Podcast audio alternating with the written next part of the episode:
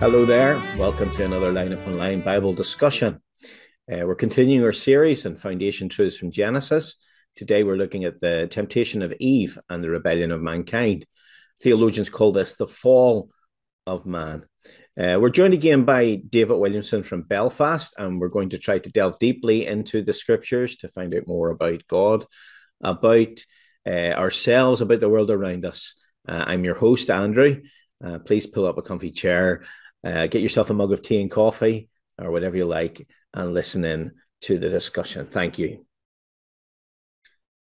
Hi there, David. Good to see you again. Um, Good to be with you, bro. So we're we're looking at Genesis three, the first little section today. Um, um, we'll we're going to look at the fall uh, of man and all that came in with that fall uh, eventually. Uh, that might be another podcast all in itself. But we're going to look at the first little bit, and we trust it'll be a blessing to everybody that listens in. Um, so we're going to read first of all Genesis three, verse one to eight, um, and then we'll uh, get to the passage and see what we can learn. Genesis three, verse one. Now the serpent was more cunning than any beast of the field which the Lord God had made. And he said to the woman, had, Has God indeed said, You shall not eat of every tree of the garden? And the woman said to the serpent, We may eat of the fruit of the trees of the garden, but of the fruit of the tree which is in the midst of the garden, God has said, You shall not eat of it, nor shall you touch it, lest you die. Then the serpent said to the woman, you shall not surely die. For God knows that in the day you eat of it, your eyes will be opened, and you will be like God, knowing good and evil. So the woman saw that the tree was good for food, that it was pleasant to the eyes, and a tree desirable to make one wise. She took of the fruit and ate. She also gave to her husband with her, and he ate. Then the eyes of both of them were opened and they knew they were naked, and they sewed fig leaves together and made themselves coverings. And they heard the sound of the Lord God walking in the garden in the cool of the day. And Adam and his wife hid themselves from the presence of the Lord God among the trees of the garden. So that's one two, eight. Um, everything has been ideal and good up to now. Uh, we've looked at the creation of the universe. Uh, we could say that humanity were, were the was the crown jewels uh, created in God's image. Uh, we've seen the man given a particular job to do, the creation of the woman, leading to the first marriage, and it didn't stay that way. Disaster struck, and we live in a world that's very different from that. Evil runs rampant uh, throughout the human family. Creation has been damaged in in ways. Uh, so the question is how how did this all happen? And that's the what we're going to look at today. I mean, looking at this chapter as we will in a moment or two, um, it's clear that with a, any kind of curious mind that um, there are questions that we might be able to answer and a lot that we can't answer as we look at uh, the early chapters of Genesis. Uh, some we just don't have the answer to, but there are important landmarks on the way through the chapter that we we should understand. Now the serpent was more cunning than any beast of the field which the Lord God had made. And he said to the woman, As God indeed said, You shall not eat of every tree of the garden. So there's a lot happening here, dear David, um, immediately when we look at this text. Um, obviously, um, we're introduced to a new character in the story. Um, we're introduced to the serpent uh, who can speak and who communicates in some way with the woman, and we're going to see very quickly that the serpent character is an evil character. Uh, and so to this point, we haven't had an evil character uh, in the story. Sure, we haven't. Um, right. So, do, do you want to give us a wee bit of an idea what we have in this in this serpent? Um, it, you know, look looking at this the text, obviously there seems to be something behind the serpent that that is more than simply a an, an, another beast of the field, so to speak. Um, yeah, I mean, there's there's a couple of things. The, the, the word serpent has been linked with one or two different uh, ideas. And that one of them is just it comes from the, the word to hiss, or it's it's linked in that in some sense with the word to hiss. Uh, so we would understand that to be a snake that hisses. Um, but as well as that, there are some uh, Hebrew scholars, certainly of a past day, who have uh, thought that there's some idea in the word of one that that is shining, one that is shining. Okay. Mm. So if that's the case, there's there's some sense in which this serpent creature is um, has has a particular glory or beauty or charm. charm okay, right. right. So there's that kind of thought with it, and then and then as you've said, it's more subtle or more cunning. Mm-hmm. So so this this creature is regarded as being um, beautiful mm-hmm. and being intelligent. Yeah, yeah. Okay, so there's a beautiful, intelligent creature, and this creature is approaching the woman and speaking to the woman. Now, as you've said, doesn't take as long as we go down to to discover that there's more than just a beautiful, intelligent animal.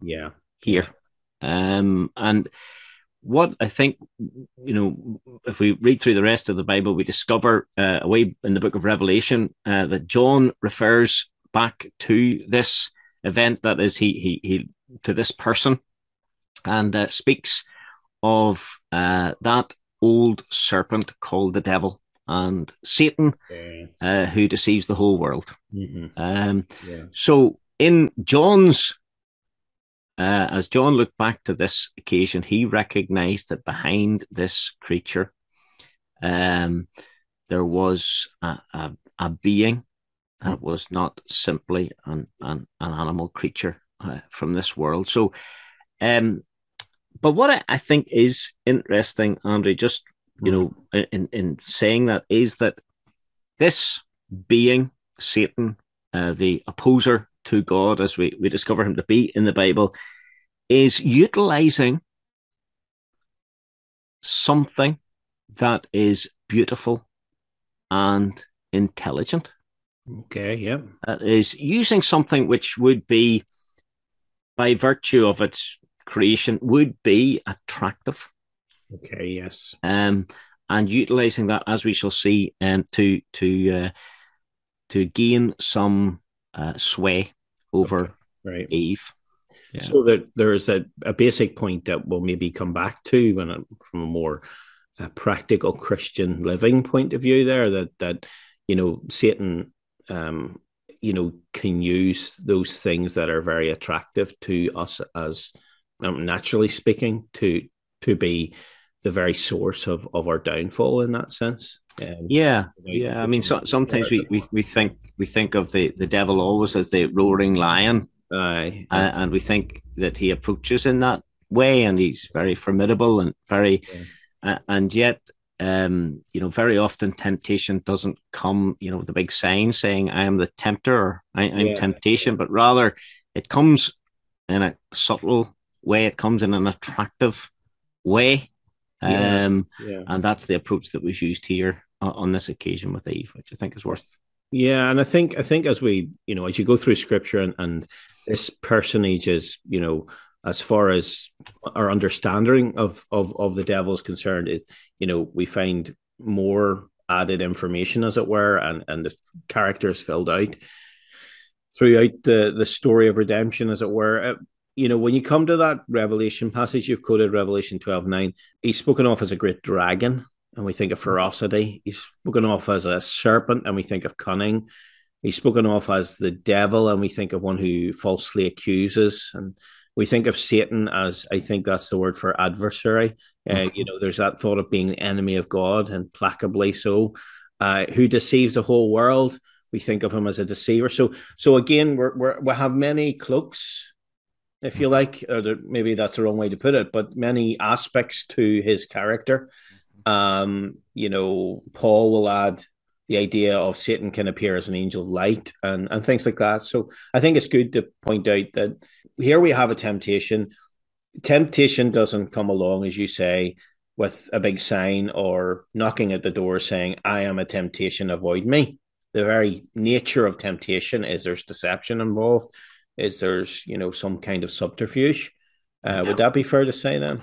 Absolutely, absolutely. Because as as you've said at the beginning, this is the first introduction of um, a, a creature who is in some sense in opposition to God. Every, everything before this has been wonderful mm-hmm. uh, in the record, and uh, mm-hmm. and yet the way that the approach to Eve here is recorded, it gives us an insight into the way the devil works. And I think that it's an important thing. You know, we, we often we're not in, ignorant of his devices.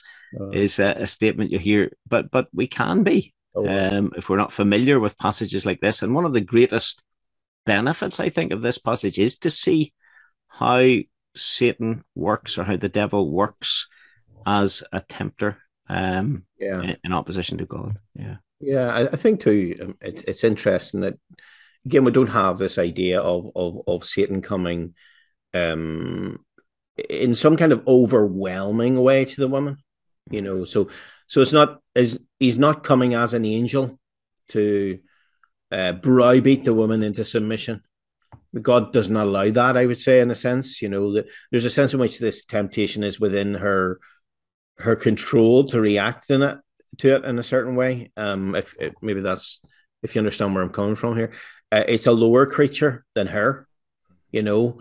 So uh, my mind's going to places like First Corinthians uh, ten, where Paul says, you know, God only lets us be tempted to the to as, as far as we're able, and will with the temptation make a way of escape, uh, and so on. Um, and I know it's not developed a lot here, but I do think that there's something in the fact that perhaps Satan is restricted to coming in a very in, in a certain way to Eve. Um, maybe that's reading too much into the passage, but it's maybe worth thinking about anyway. Okay. Um, the other thing, David, I mean, obviously you come across a character like this, and, and we've just been dealing with the creation of, of mankind. Um, uh, and and the question comes up um, when I'm speaking to you know young people or something like that in the street they'll say well how if god's all good how did he create satan um um how, how do you, how do you think what, what's a short way of going about answering that question to someone okay well first uh, i mean my my first approach is that he didn't i mean he didn't yeah, create satan as satan is um, yeah, yeah. Mm-hmm. um he did create create, and there are passages that we could turn to for this, um, but that he did create uh, an exalted, glorious, beautiful, uh, powerful being. Um, and he granted to that being um, tremendous freedom.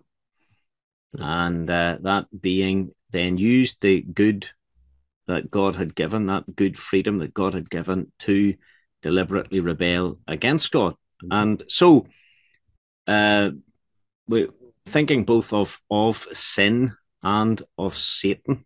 Mm. Uh, both of these were generated not by God, mm-hmm.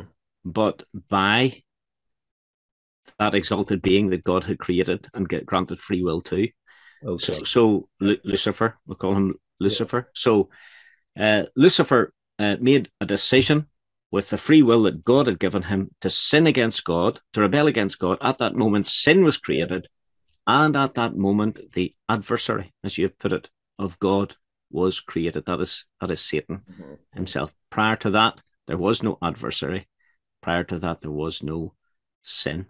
Uh, so, yeah. uh, when it comes to the creation of evil or the creation of the devil, uh, these were not God's direct creation in, in any sense. Uh, God created sim- the good thing, the, the free will, which uh, Satan then utilized, or the, Lucifer then utilized to uh, to create sin and, and Satan. So, so if for God to have a for God to have a, a, a well, let, us keep the words basic here. For God to have a kingdom of willing subjects, of those who can interact and relate to him at, at, a, at a, higher level, if you like. Um, that by its very nature involved the possibility um, that some of those willing subjects would not be willing in that sense and, and would create um, what we might term a rebellion against God. Mm-hmm. Well, would that be fair to say? Uh, absolutely. Free, free, freedom is a wonderful thing, but there is, of course, linked with it um, freedom, uh, which means that a person can make choices mm. which may not be uh, the choices that mm-hmm. um, God desired. Mm-hmm. And in fact, we we see that in this very passage at a lower yeah. level when it comes to Adam and Eve. Yeah, absolutely. So so we've got um, other passages which suggest that there was a rebellion in, in the heavens in that sense, mm-hmm. and there were many uh, of many of those that are spoken of elsewhere as the devil and his angels. Uh, so there were others that went with him in this rebellion. So in a sense, what we have immediately is the creation of of a, a, a realm of rebellion which is headed up by Satan. That fair enough. Yeah. And now we have God creating, um, having created Adam and placed him in the garden. Do you think Adam, in that sense of you know, he's he's told to keep the garden? Do you think there? Do you think there's perhaps underlying that the thought of of of his guarding of it against any kind of infiltration? Uh, absolutely, absolutely. In fact, there were it seems to me that there are two responsibilities in chapter two. Mm. Um, man, well, two main ones for for Adam for the man. Mm-hmm. Uh, there is the guarding of the garden, and okay. for the woman, there's the helping of the man. Yeah, yeah. And in the temptation, and as the result of the temptation, both failed. Mm. The woman yeah. did not help the man. Uh, we'll see that she gave to him and he ate, mm-hmm. and uh, the man did not guard the garden. Absolutely. Um, and and the two it was failure of responsibility and so on. I yeah. think that results in this. Yeah. So, so we have this as a direct attack in that sense um, against God, against His created order, and he he uh, and Satan um, uses uh, the woman as the way in to this mm-hmm. temptation, uh, which will come across um, as we, as we go through.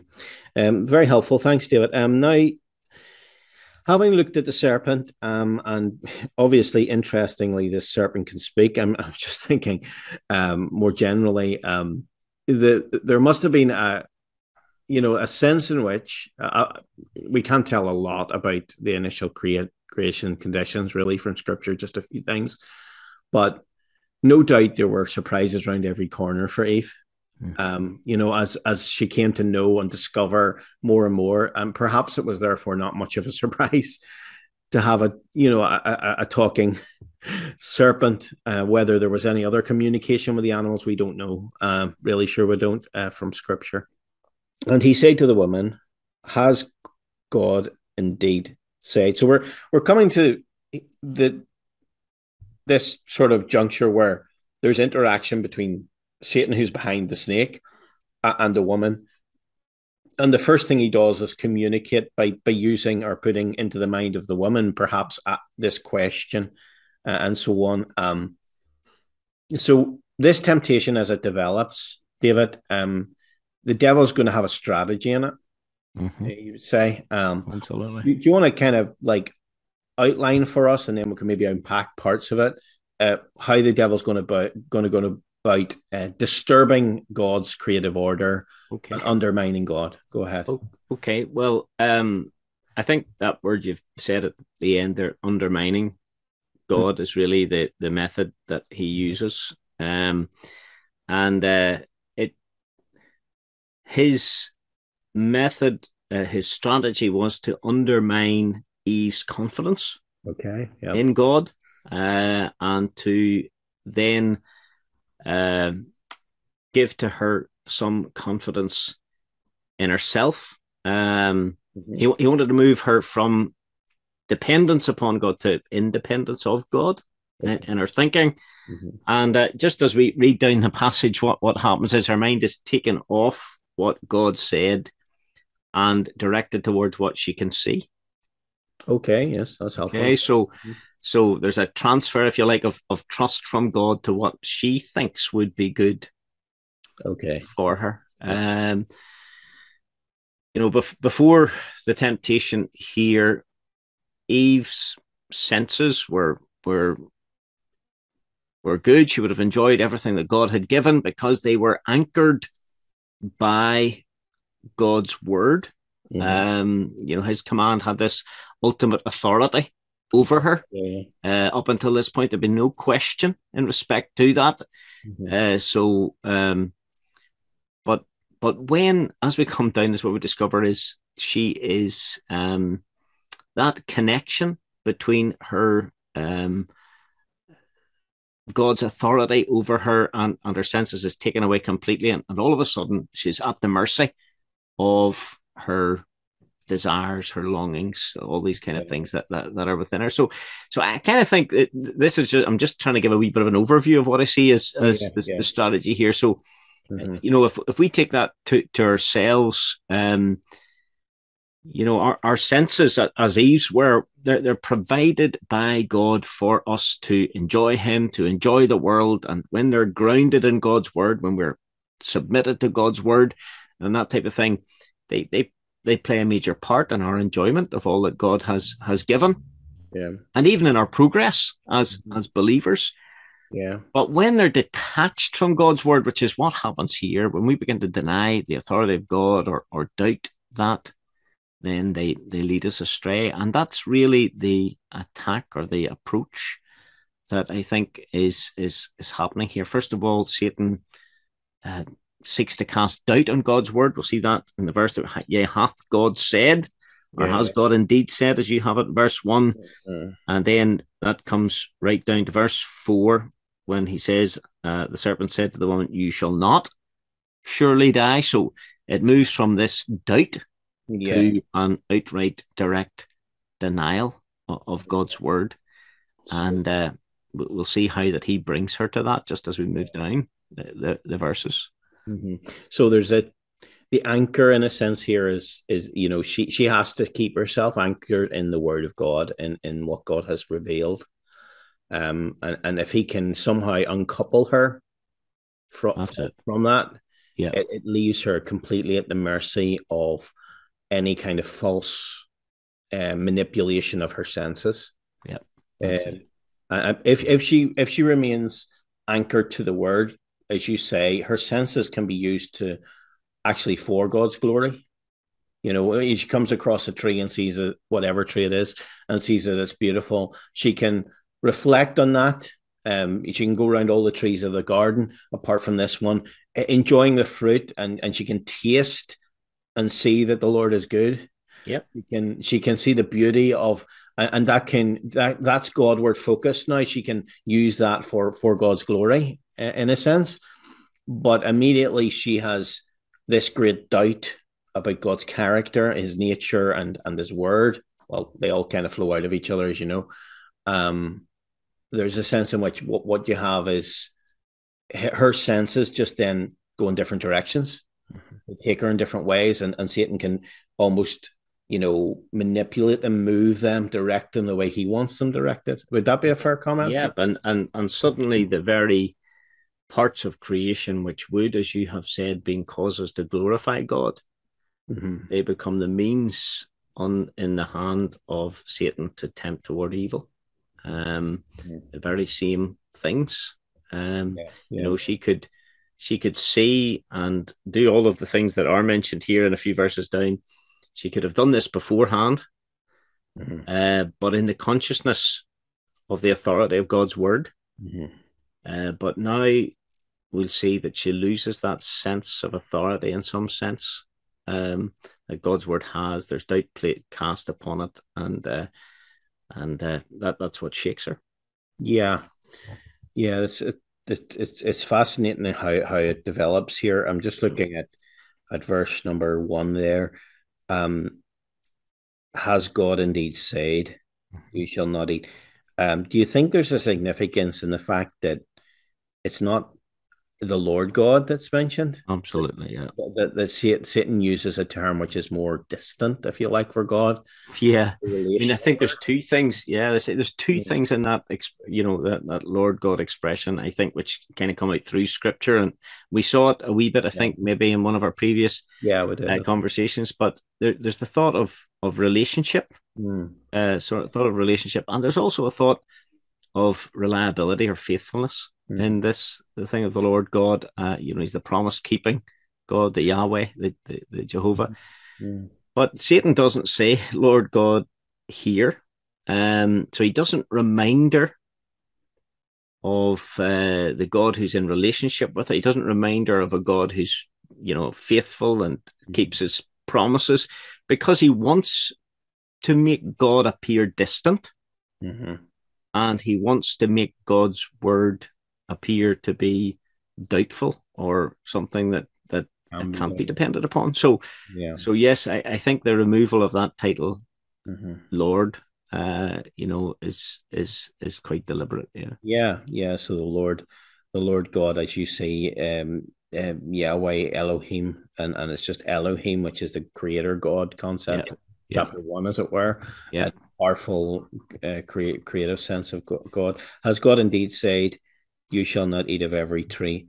Uh, even the way it's phrased here, um, uh, you shall not eat of every tree of the garden. So mm-hmm. uh, now that isn't quite how it was first given to Adam. Sure, it's not. Um, David, I'm, I'm thinking back into chapter um, two.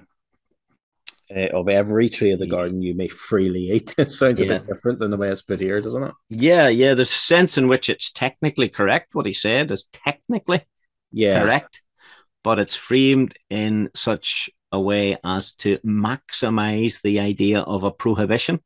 Ah, yes. Uh, you know, so uh, Satan doesn't remind Eve of this great provision God has made. He, he yeah. just mentions the prohibition, um, yeah. and he leaves out the whole notion of of a great provision. So you, you shall not eat of every tree in the garden. Um, you know, so he's, he's kind of stating negatively what God had stated very positively. Yeah, yeah. In, in chapter two, and you know, there's this abundant provision. God says there's one prohibition, and then God and Satan says, well, you know, God's not letting you have everything. Yeah, yeah. It's total, totally different mm-hmm. emphasis. I, I think I think so. I think it's helpful to see that and again, it just shows you how the same words can be manipulated in the mouth of Satan. And, and this is something, you know, h- how we understand the word of God is important too. Um, and how we understand the promises of God is important. You know, some people, uh, you know, chafe against some restriction or something they feel in the word of God. That I think they need to be careful that that they're framing the restriction in the right way. You know, this was for this was for the good of Eve. God had God had created everything for the good of Adam and Eve uh, in the garden. Um, a submission to the Lord God, as as was seen, and maybe we'll come on to this in a minute about the the tree uh, in some measure.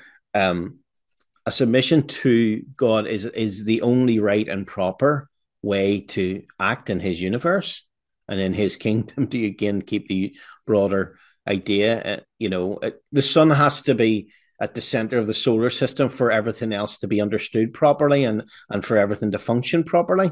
Yeah. Um, so God has to be in the center of His universe.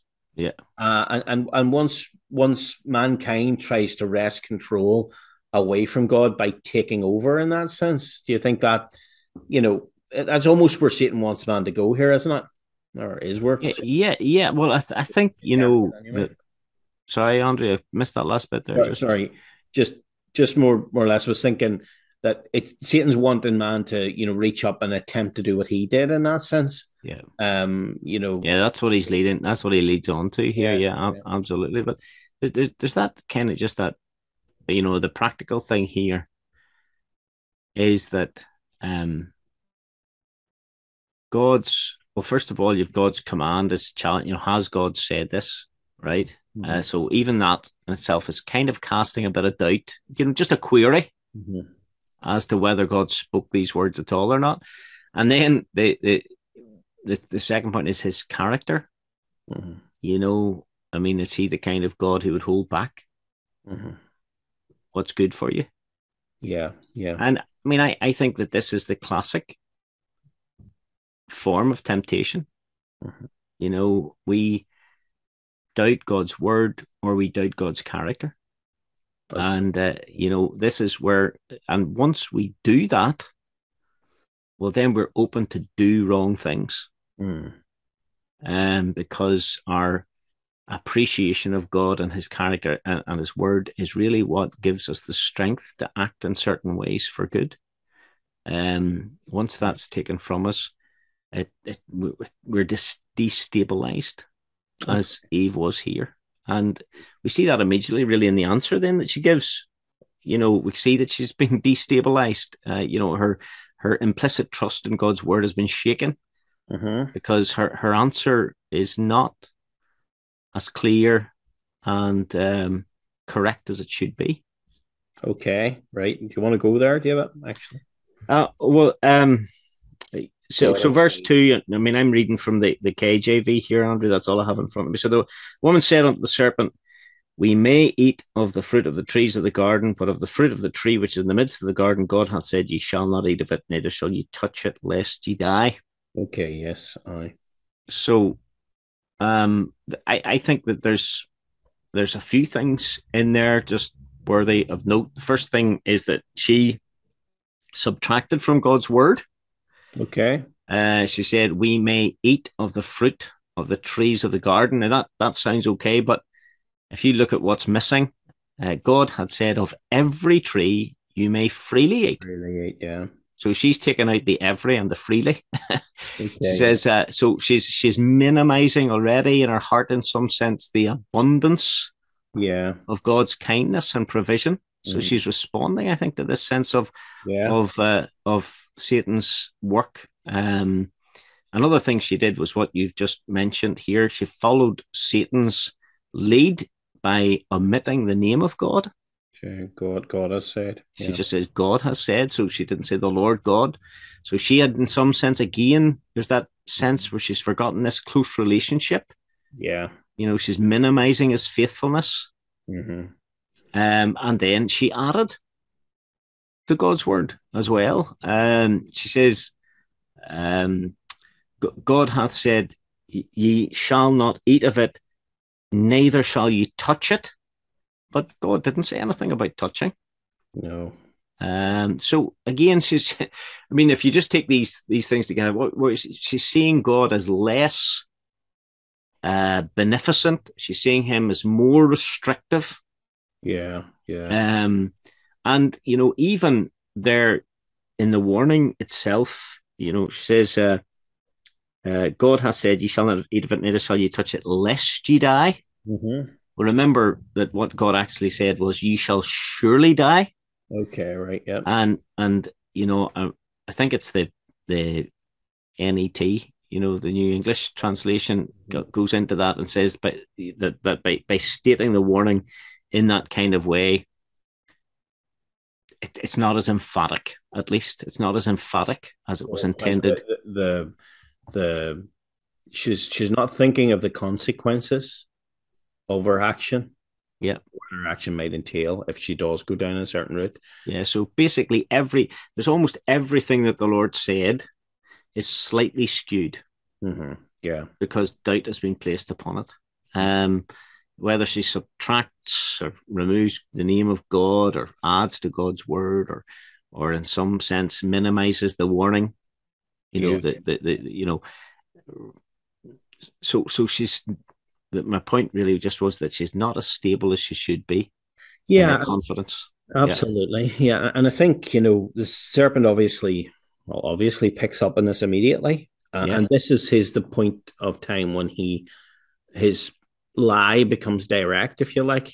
Um, you know, you shall not surely die. Mm-hmm. Um, for God knows that in the day you eat of it, your eyes will be opened and you will be like God, or like God's knowing good and evil. Maybe worth saying a couple of things here, you know, whether we want to dwell on it or not, but um Satan's very clever. You know, every every lie is a half truth. A half truth, yes. Every lie here probably you could say is a half truth.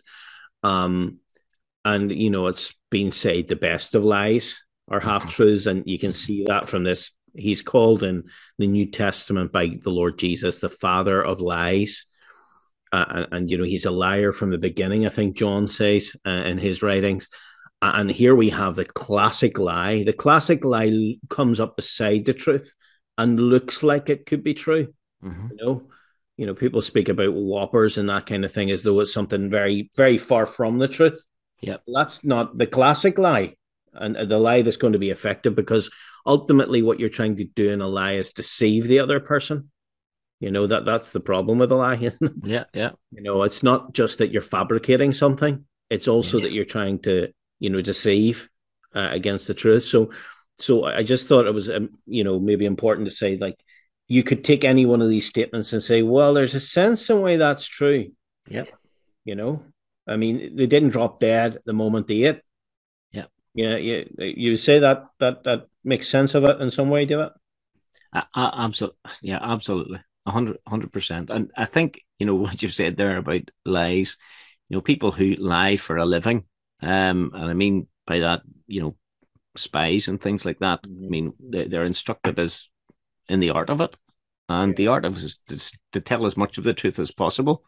Yeah. But to do so with a slant or to yeah. drop into it, uh, you know, untruths along the way. Yeah. And and this is exactly how Satan works. And this is why this is why the word of God must be interpreted within the context that it was given.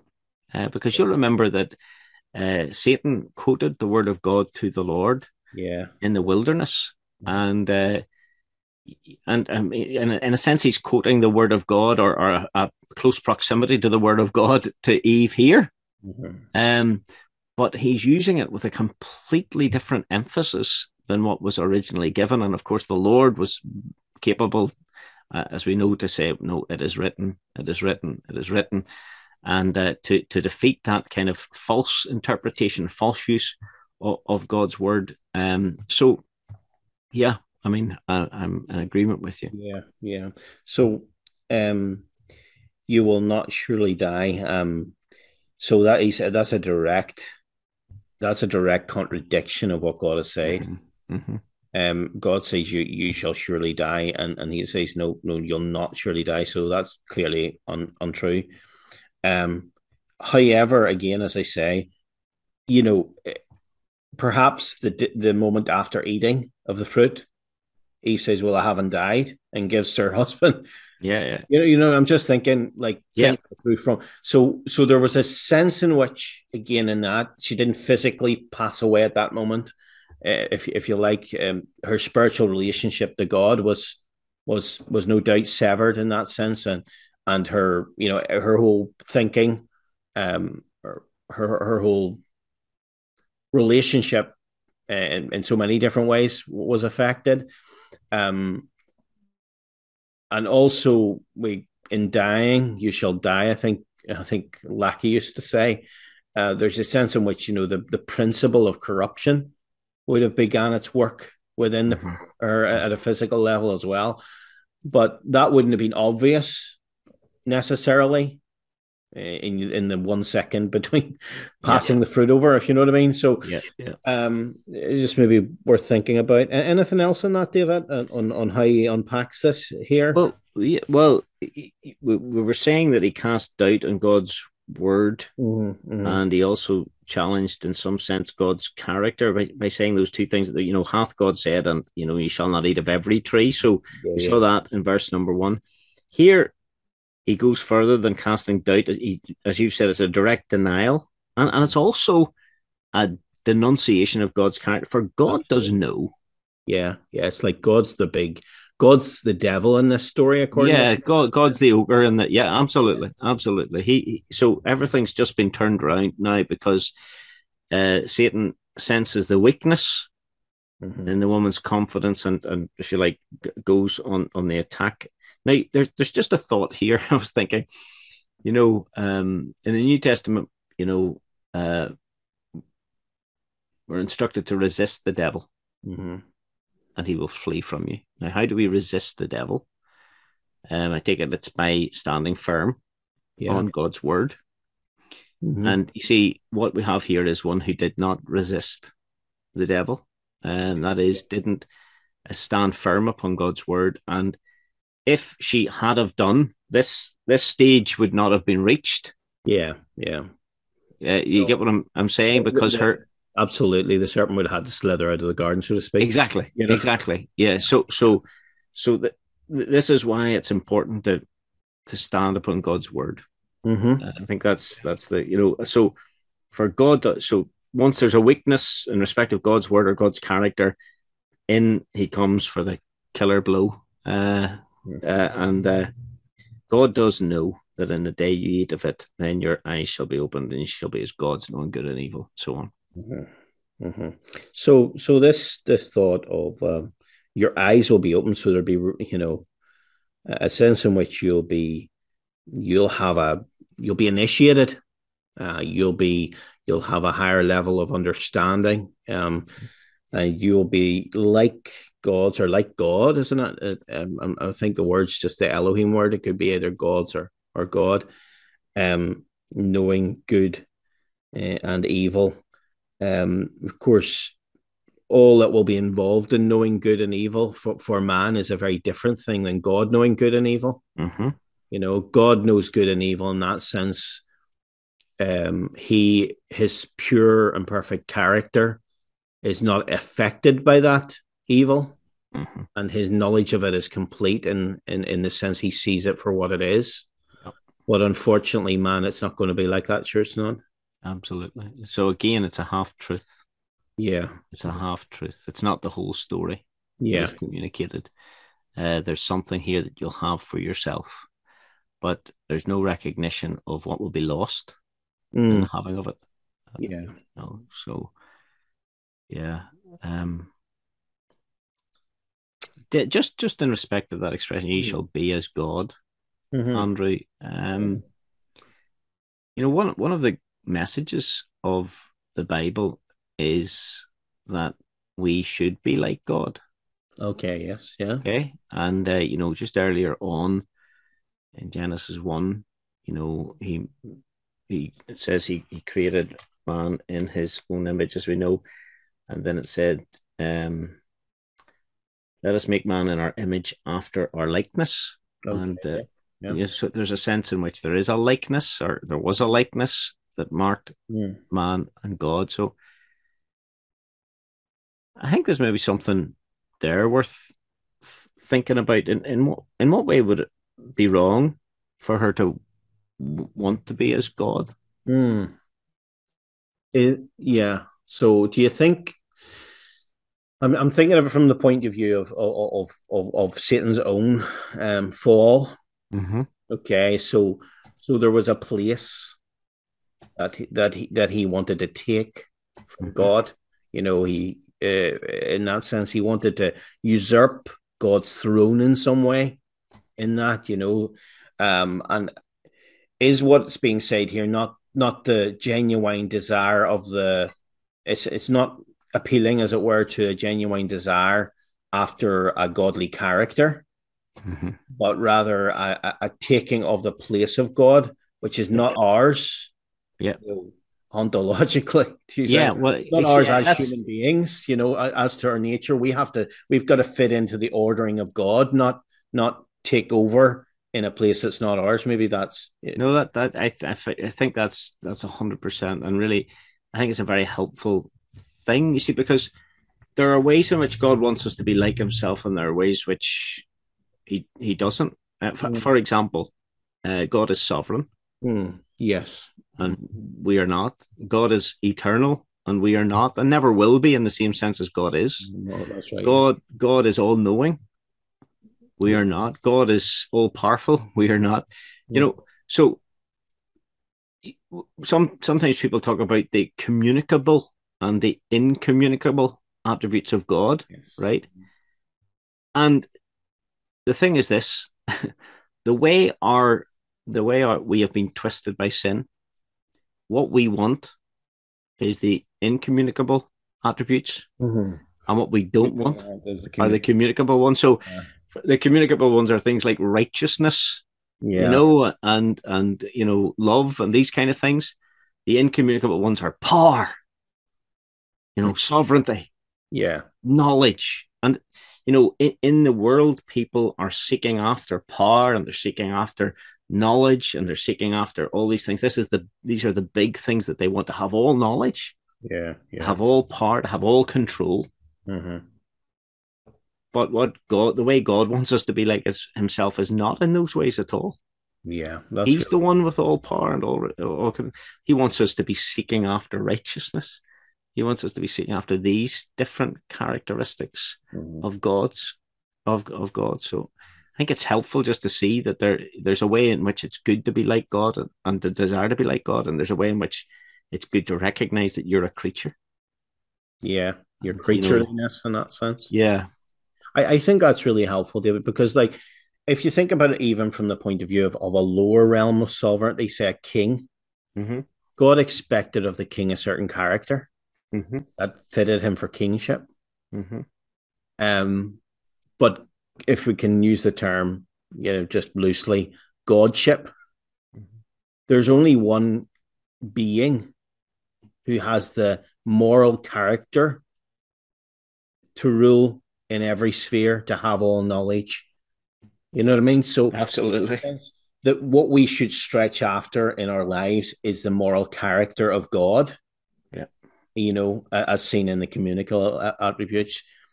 Uh, and then God, in his time and in his way, eternally in his kingdom, will, will reward that Mhm. with, with suitable, you know, even rule, uh, as we read about in the New Testament. But but that is God's way. Whereas what we have here is it's that idea of short circuiting God's design. Uh, and you know, a bit like when Satan comes to the Lord in in the temptation and says, "Listen, you can have you can have it all now." You know, there's a bit of, of that here, isn't there, as Yeah, well? It's yeah. like you, you, you look look, you can have it all now. Now, obviously, as you say, there are things that are reserved for God, essentially because they are part of being God, that will never be ours. And this is these are the things that people crave after. They crave after, yeah, yeah. I think that's really helpful, and that's what Satan. This is what Satan wanted. He wanted, Okay. as you said, you know, the position that God holds, which is that position of supreme Mhm. authority and supremacy and sovereignty, and he, he wanted that power and that, Yeah. you know, Yeah, Um, really and those things we are not to to to take what you've just said there about character. We have not the character to hold them. no, no, Um, and God, thankfully, does have that character, which is something to rejoice. it is actually. Yeah, yeah. the, Yeah. the one who is the supreme being of the universe and has all the, you know, all knowledge and all all all, all sovereignty and that, those kind of things, is the God that we know to be all good and, all pure uh, in that Yeah. sense. Really helpful. Thank you, David. Uh, verse six briefly. Um, so when the woman saw that the tree was good for food, so she's on a downer here. Everything, if you like, the the decision has been made. The, the point has been reached where you know um, the avalanche is beginning to occur. If you like, um, she saw that the tree was good for food. That's you know, there's a sense in which that's um, responding to what she sees, um, and and and and you know her natural desires for food, if you like that it was pleasant to the eyes, and a tree to be desirable to make one wise. Um, she took of the fruit and ate. Um, I mean, often people point out there's similarities here between uh, this and and, and, and the, the lust of the eyes and the lust the lust of the flesh, the lust of the eyes, and the pride of life. Now, um, have you thought of those two um, sort of linked together, or Well, they seem to, you know, if we allow that man is body, soul, and spirit, and okay, yeah, you know, they seem to link with that. You know, so you have the physical appetite. You know, the tree's good for food. That's the body. The love of beauty, really, It's the, soul. You know, the eyes, and this tree to be desired to make one wise. Um, you know, the mind and spirit Mhm. side side of things, uh, possibly. exaltation of self, even in it. And do think- Yeah, yeah, and you know, like body, soul, God had made Eve body, soul, and spirit, right? So there's nothing wrong with good food, and there's nothing wrong with something beautiful before the eyes, and there's nothing wrong with the desire to be wise in that sense. Mm. Um, but what what what's happened here is that, um, you know, the the the connection has been broken. The, the line the line has has snapped. That that which held her steady in the world was confidence in God's word. Mm. Yeah. Um, and see, this is a even before the fall, and this is again coming back to that thing about what we're saying about you know the desire to be as God.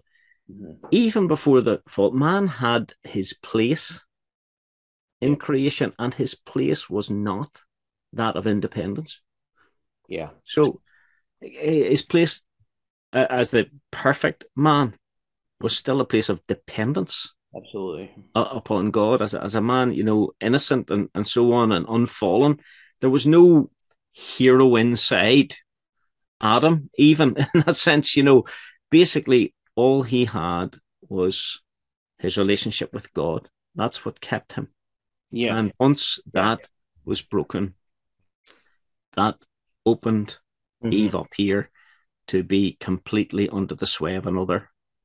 Uh, you know, in a sense, man, in a sense, man is made to rule. In another sense, man is made to be ruled. Yeah, yeah, he's not, and and isn't there that sense, as you say, like um, as we look at the world today, just sort of to update this slightly, and look at it from another angle.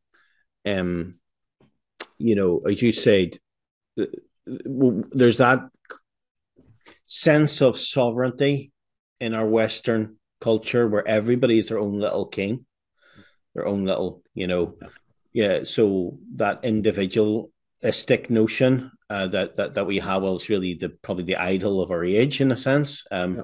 you know, autonomy, uh, personal autonomy, and uh, individualism, and I can do what I like. I do what I want with my body. I do what I want with my life. I do what I want, you know, as long as I don't hurt anyone else, kind of thing. Yeah, that's yeah. the way people think. And and what what you're saying is, in effect, man was never, man was always integrated into the whole of God's creation. Man was never a separate little floating atom. Yeah, he could do what he liked with, you know, his own in his own little canoe. Yeah. You know, uh, and and once you, you know break free from from the the beautiful order of God's creation to float your own boat, as it were, where you're only ever going to come to to you know you're never going to sink the boat eventually because yeah, you see like it's like that position of man between God and the the lower creation in a sense mm-hmm. because the lower creation is machinery. Mm, yeah, yeah, at the lowest level, yeah, yeah, yeah. If you like, the, the, yeah. right. But man's man has a will, Mm-hmm. But man's will has to be exercised under God's authority because if man exercises it in any other way, there are consequences. Hmm. He can make a change. Oh yeah, yeah. In the world, like so, he's not just yeah, uh, he's not just a cog in the machinery. He can he yeah. can do things from himself in that he sense. input into the open system. Yeah. Oh, in that sense, because it's not a closed system like the materialist has it. Yeah, yeah, absolutely. Yeah. So he's more than a machine or he's more than a cog in the machine. But yeah, but the thing is, he's under authority. So so there are consequences, and that's why I, I think we, we we got a little bit of that when we are in chapter two, just discussing the way God approached man about the whole thing of the tree. You know, he mm-hmm. didn't he didn't. You know, man was the only creature who had this capacity to choose to disobey. Yeah. But along with that choice to disobey, God just clearly um, marks out the consequences of that that choice, so that there's yeah. this moral agency in man which makes him different. Yeah, I think that's that's helpful. So just here, David, right? Just coming yeah. to the sort of towards the end of the the, the narrative here. Um, so she took of the of its fruit uh, mm-hmm. and did eat. we don't know that it was an apple. yeah, yeah. Very. Not that it matters. Maybe it was. Maybe it wasn't. Um, she also gave to her husband with her, and he ate. I remember. I remember just a few years ago looking at this, and, and I'd never noticed the expression with her before. And yes, yes. And all of a sudden, you know, something penny dropped in my head. Yeah. You know, there's that sense in which you were mentioning about Adam guarding the garden and feeling mm-hmm. responsibility. This whole and and and Eve, we can see, you know, not helping, but actually trying to take the lead in that sense in this narrative, which mm-hmm. both of which are, are, out of position. Yeah, from, from chapter two. Um, uh, and and so, so do you think that we, we find out here's here's Adam confronted with a choice as well. But Adam is not confronted with a choice exactly the same way as Eve was. You know, the Bible says Eve was deceived. Now, maybe we need to ask ourselves okay, Eve was deceived. Does that mean she was not blameworthy? Mm-hmm. Question number one was she not blameworthy? And question number two, in what way was Adam not deceived? Uh, if you know what I mean. Um, I think both those are worth at least visiting briefly anyway. Um, yeah, so just on the first question of, of Eve, um, she was deceived. Um, however, God still, you know, has has a, a punishment, if you like, for her. Uh, it wasn't what is this that you've done? Mm-hmm. No, you know, uh, came to not just the Adam, it came to Eve also. So, so this deception was was was a blameworthy deception, if you like. Yes, yeah, yeah. You know, you, you agree with that? I mean, yeah.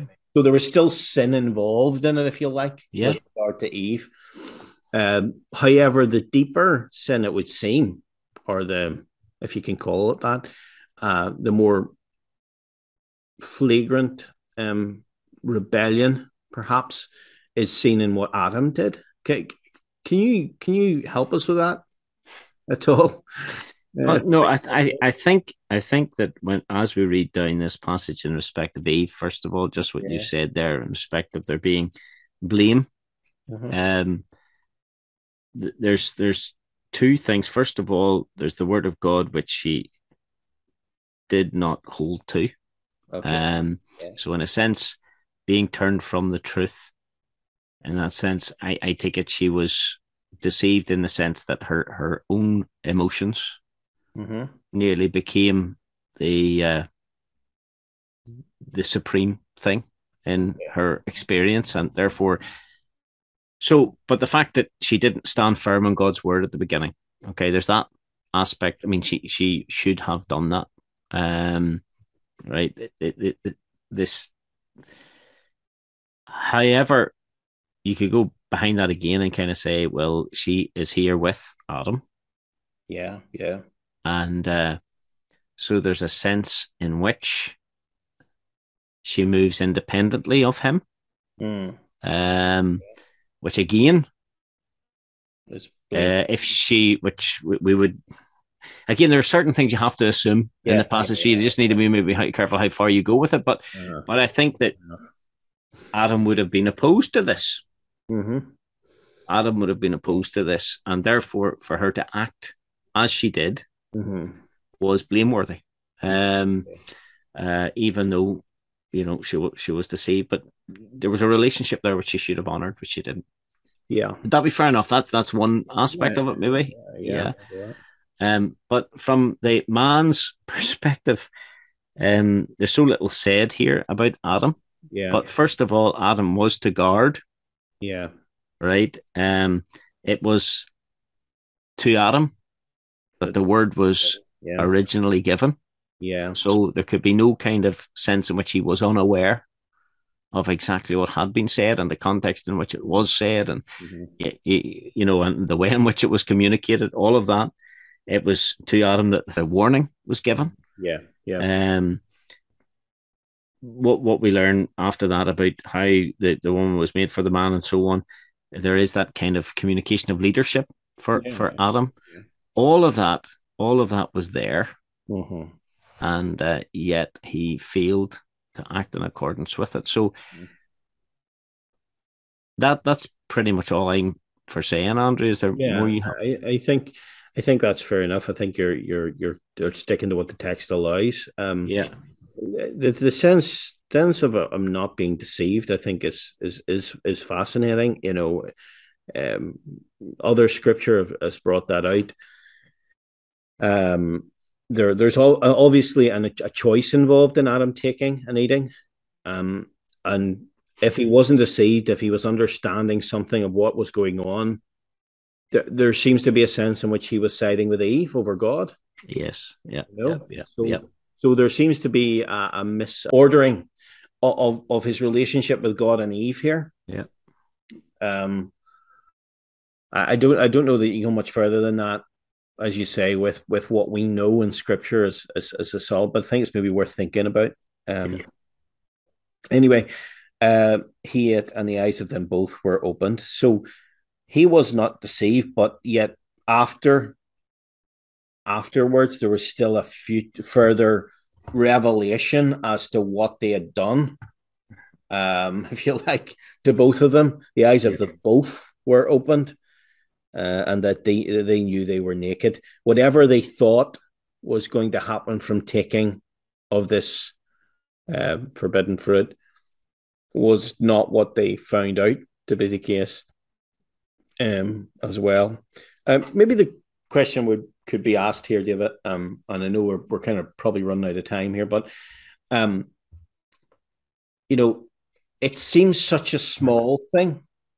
Um, I, I know a friend of mine mentions that you know his neighbor um gets stuck in this piece all the time. It's like, Mhm. why would God do it over such a small thing? Is you know the very you know it- it's like a replaying of of the whole deception of the devil really here you know in in, in the mind of this lady um why would why would god do this over such he must be a cruel god in a sense they Mhm. you know and of course what's behind that is the fact that there's a misunderstanding of god's nature and character and so on Mhm. but but you know you look at something that seems so trivial and i i i I think i say seems so trivial Yes. Yeah. yeah. yeah, yeah. Um, why, why, um, in that sense, you know, the question would be asked, uh, why is it like that? You know, it could be understood if they did some drastic sin, but but this happened over just something that seems so trivial. Um, if you any any help for us on on on that? Well, fir- first of all, that the act itself, if kind of taken out of the context, um, does appear quite a trivial thing to Yeah, do, just to take off a piece of fruit, um, that that that's forbidden. But the, the context in which it's in Mhm. uh, kind of confirms that it is not trivial because this was a test of confidence in God. Mhm. Mhm. It was a test of um, devotion to God. Mhm. It was a test of acceptance of God's command and direction for, for life. Yeah. Um, and that test was given in the context of abundant evidences of God's trustworthiness, of God's good character, Mhm. and all of that. So, so that you know, it's difficult for us to transfer that into the present day Yeah. Um, and take it outside of the garden. But um, the test had to be if Adam was uh, going to be confirmed to be the willing, um, uh, the willing, I was going to say the willing lover of God. Yeah. Yeah. Yeah. Um, well, there needed to be some test. Yeah, I know what you mean. There needed to be some room for for um a display of that love in that sense. Exactly, exactly, and and so- think yeah, like if if we had it in a different context and we say there was a big button there in the middle of the garden, yeah, you know, a big red emergency button which said over it, if you hit this, you're going to go your own way rather than God's way. yeah, yeah. You know what I mean? Uh, if you hit this, the consequences will that you're going to have to, you know, fend for yourself in a universe where God has said this this is only going to lead to destruction for you.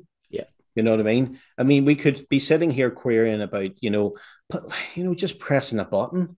Yeah. I mean, what difference does it make? The point is that they knew exactly the consequences that they were, you know, they knew exactly. That's exactly it. So God, God, there there was every form of influence for good upon them, Mhm. um, and there was the act of the devil and the lies of the devil Yeah. against them, Mhm. and there was that freedom of choice granted to them. yeah. Yeah. Um, and so you know, and the the consequences of the choice had been clearly spelled out, yeah, in advance of the choice being made. And I think it's in respect of those kind of things that Adam was not deceived. There was some sense in which he was aware, at least. Yeah, yeah. That God had spoken a certain way and had stated things which were, you know, and he knew exactly what had been said. And yeah, the, but he he chose to disobey. Um and and, and that they, yeah. Uh, they couldn't they maybe couldn't have seen the devastating implications of that to the rest of humanity. Okay. Um, so there's a danger us looking, you know, X number of centuries down the line, looking back and say such a small thing had such a big effect.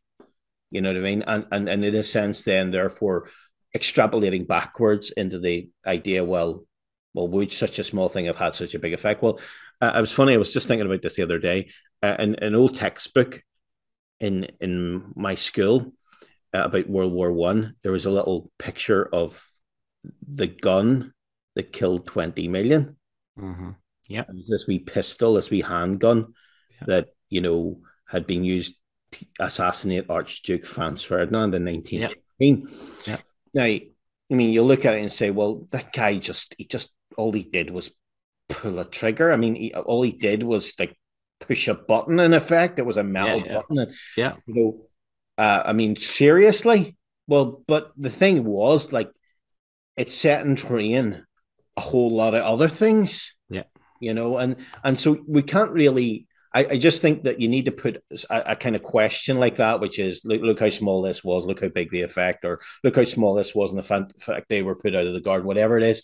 You've got to put it back into the context of what was being actually said at, at the time. Absolutely, and you know, I think it was it was Darby or somebody like that who said, you know, um, he gave up God for an apple.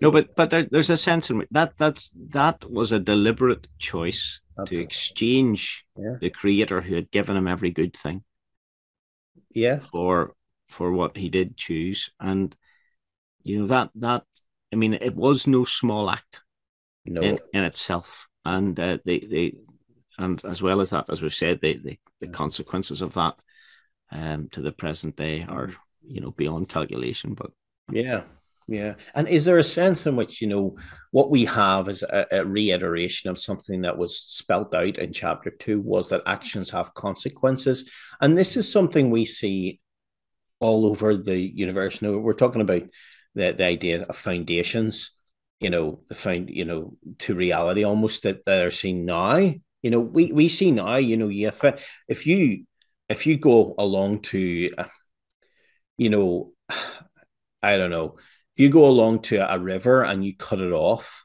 early at, at the top and you re- me, redirect it somewhere else, well, you know, you can kill millions. You know, you could redirect the flow of this vital water supply away from, you know, a city at the bottom end of it. Um, uh, and so that we see that consequences and effects are just part of the makeup of the everything that we see as reality today you know? Um and and so isn't there isn't there there's just a basic sense in which this god had outlined this you know you deny you deny his word you deny these things you you go your own way.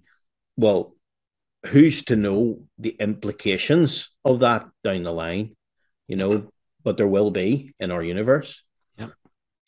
Yeah. So it's it's a kind of sobering way to draw towards a conclusion here, uh, David. They they begin with we start to see that there's a shame and everything that comes in. We'll leave that for the next time when we're looking at the at, at the fallout. Um, oh, but this is really the this is the the crisis moment, as it were, um, in in the story uh, of of of of the world of the universe. Um, you know, Andrew, just just say, you know, just a two second point really just yeah. is that you know we can see in contrast to this at every point the Lord, you know, when it comes to the whole thing of temptation, we place this over against His temptation in mm. the wilderness and see how uniquely different He is. The circumstances were so different. The yeah. the pressures was so much greater. All of that kind of stuff, and uh, and the Lord perfectly obedient and perfectly submissive, and That's you know the the defeater of the devil in that circumstance. Or we or we think of it, you know, in respect of the whole thing of the fall itself and the the act of Adam as a federal head and bringing into this world mm-hmm. sin. And again, we go to the contrast and we see in Christ the one who has done an act of righteousness, which has brought justification to to millions. Um, yeah, absolutely. You know, it is a wonderful thing just to to to recognize that while this is a true record of the uh, fall and the bringing into this world of of sin and death and all these kind of things, but there is an answer. God always has an answer, and really the answer is always the person of Christ. I'll say it. it. Yeah. I'm glad you brought that into it. You know, by you know, uh, by one man's disobedience, mm-hmm. many were made or constituted sinners. Uh, yet by the obedience of one shall many be made righteous. Uh, and so there's that sense in which it's Romans 5, as you know, um, there's that sense in which God will will fully reverse and more all that was done here that seems so ca- cataclysmic at this time, and out of it he'll bring something good. Yeah. Um, because we'll see that God willing, maybe next time um, when we when we look at at a promise that God gives um, and so on. So thank you, David. I really appreciate your time. It's been a longer uh, podcast today, I think. Um, well, we'll see how we, we get on uh, with the next section. We're looking at the fallout. We're looking at uh, the fallout of the fall in that sense. We'll see how that develops in our next podcast. But thank you for listening. It'll be with you, bro. It'll be with you. Thank you.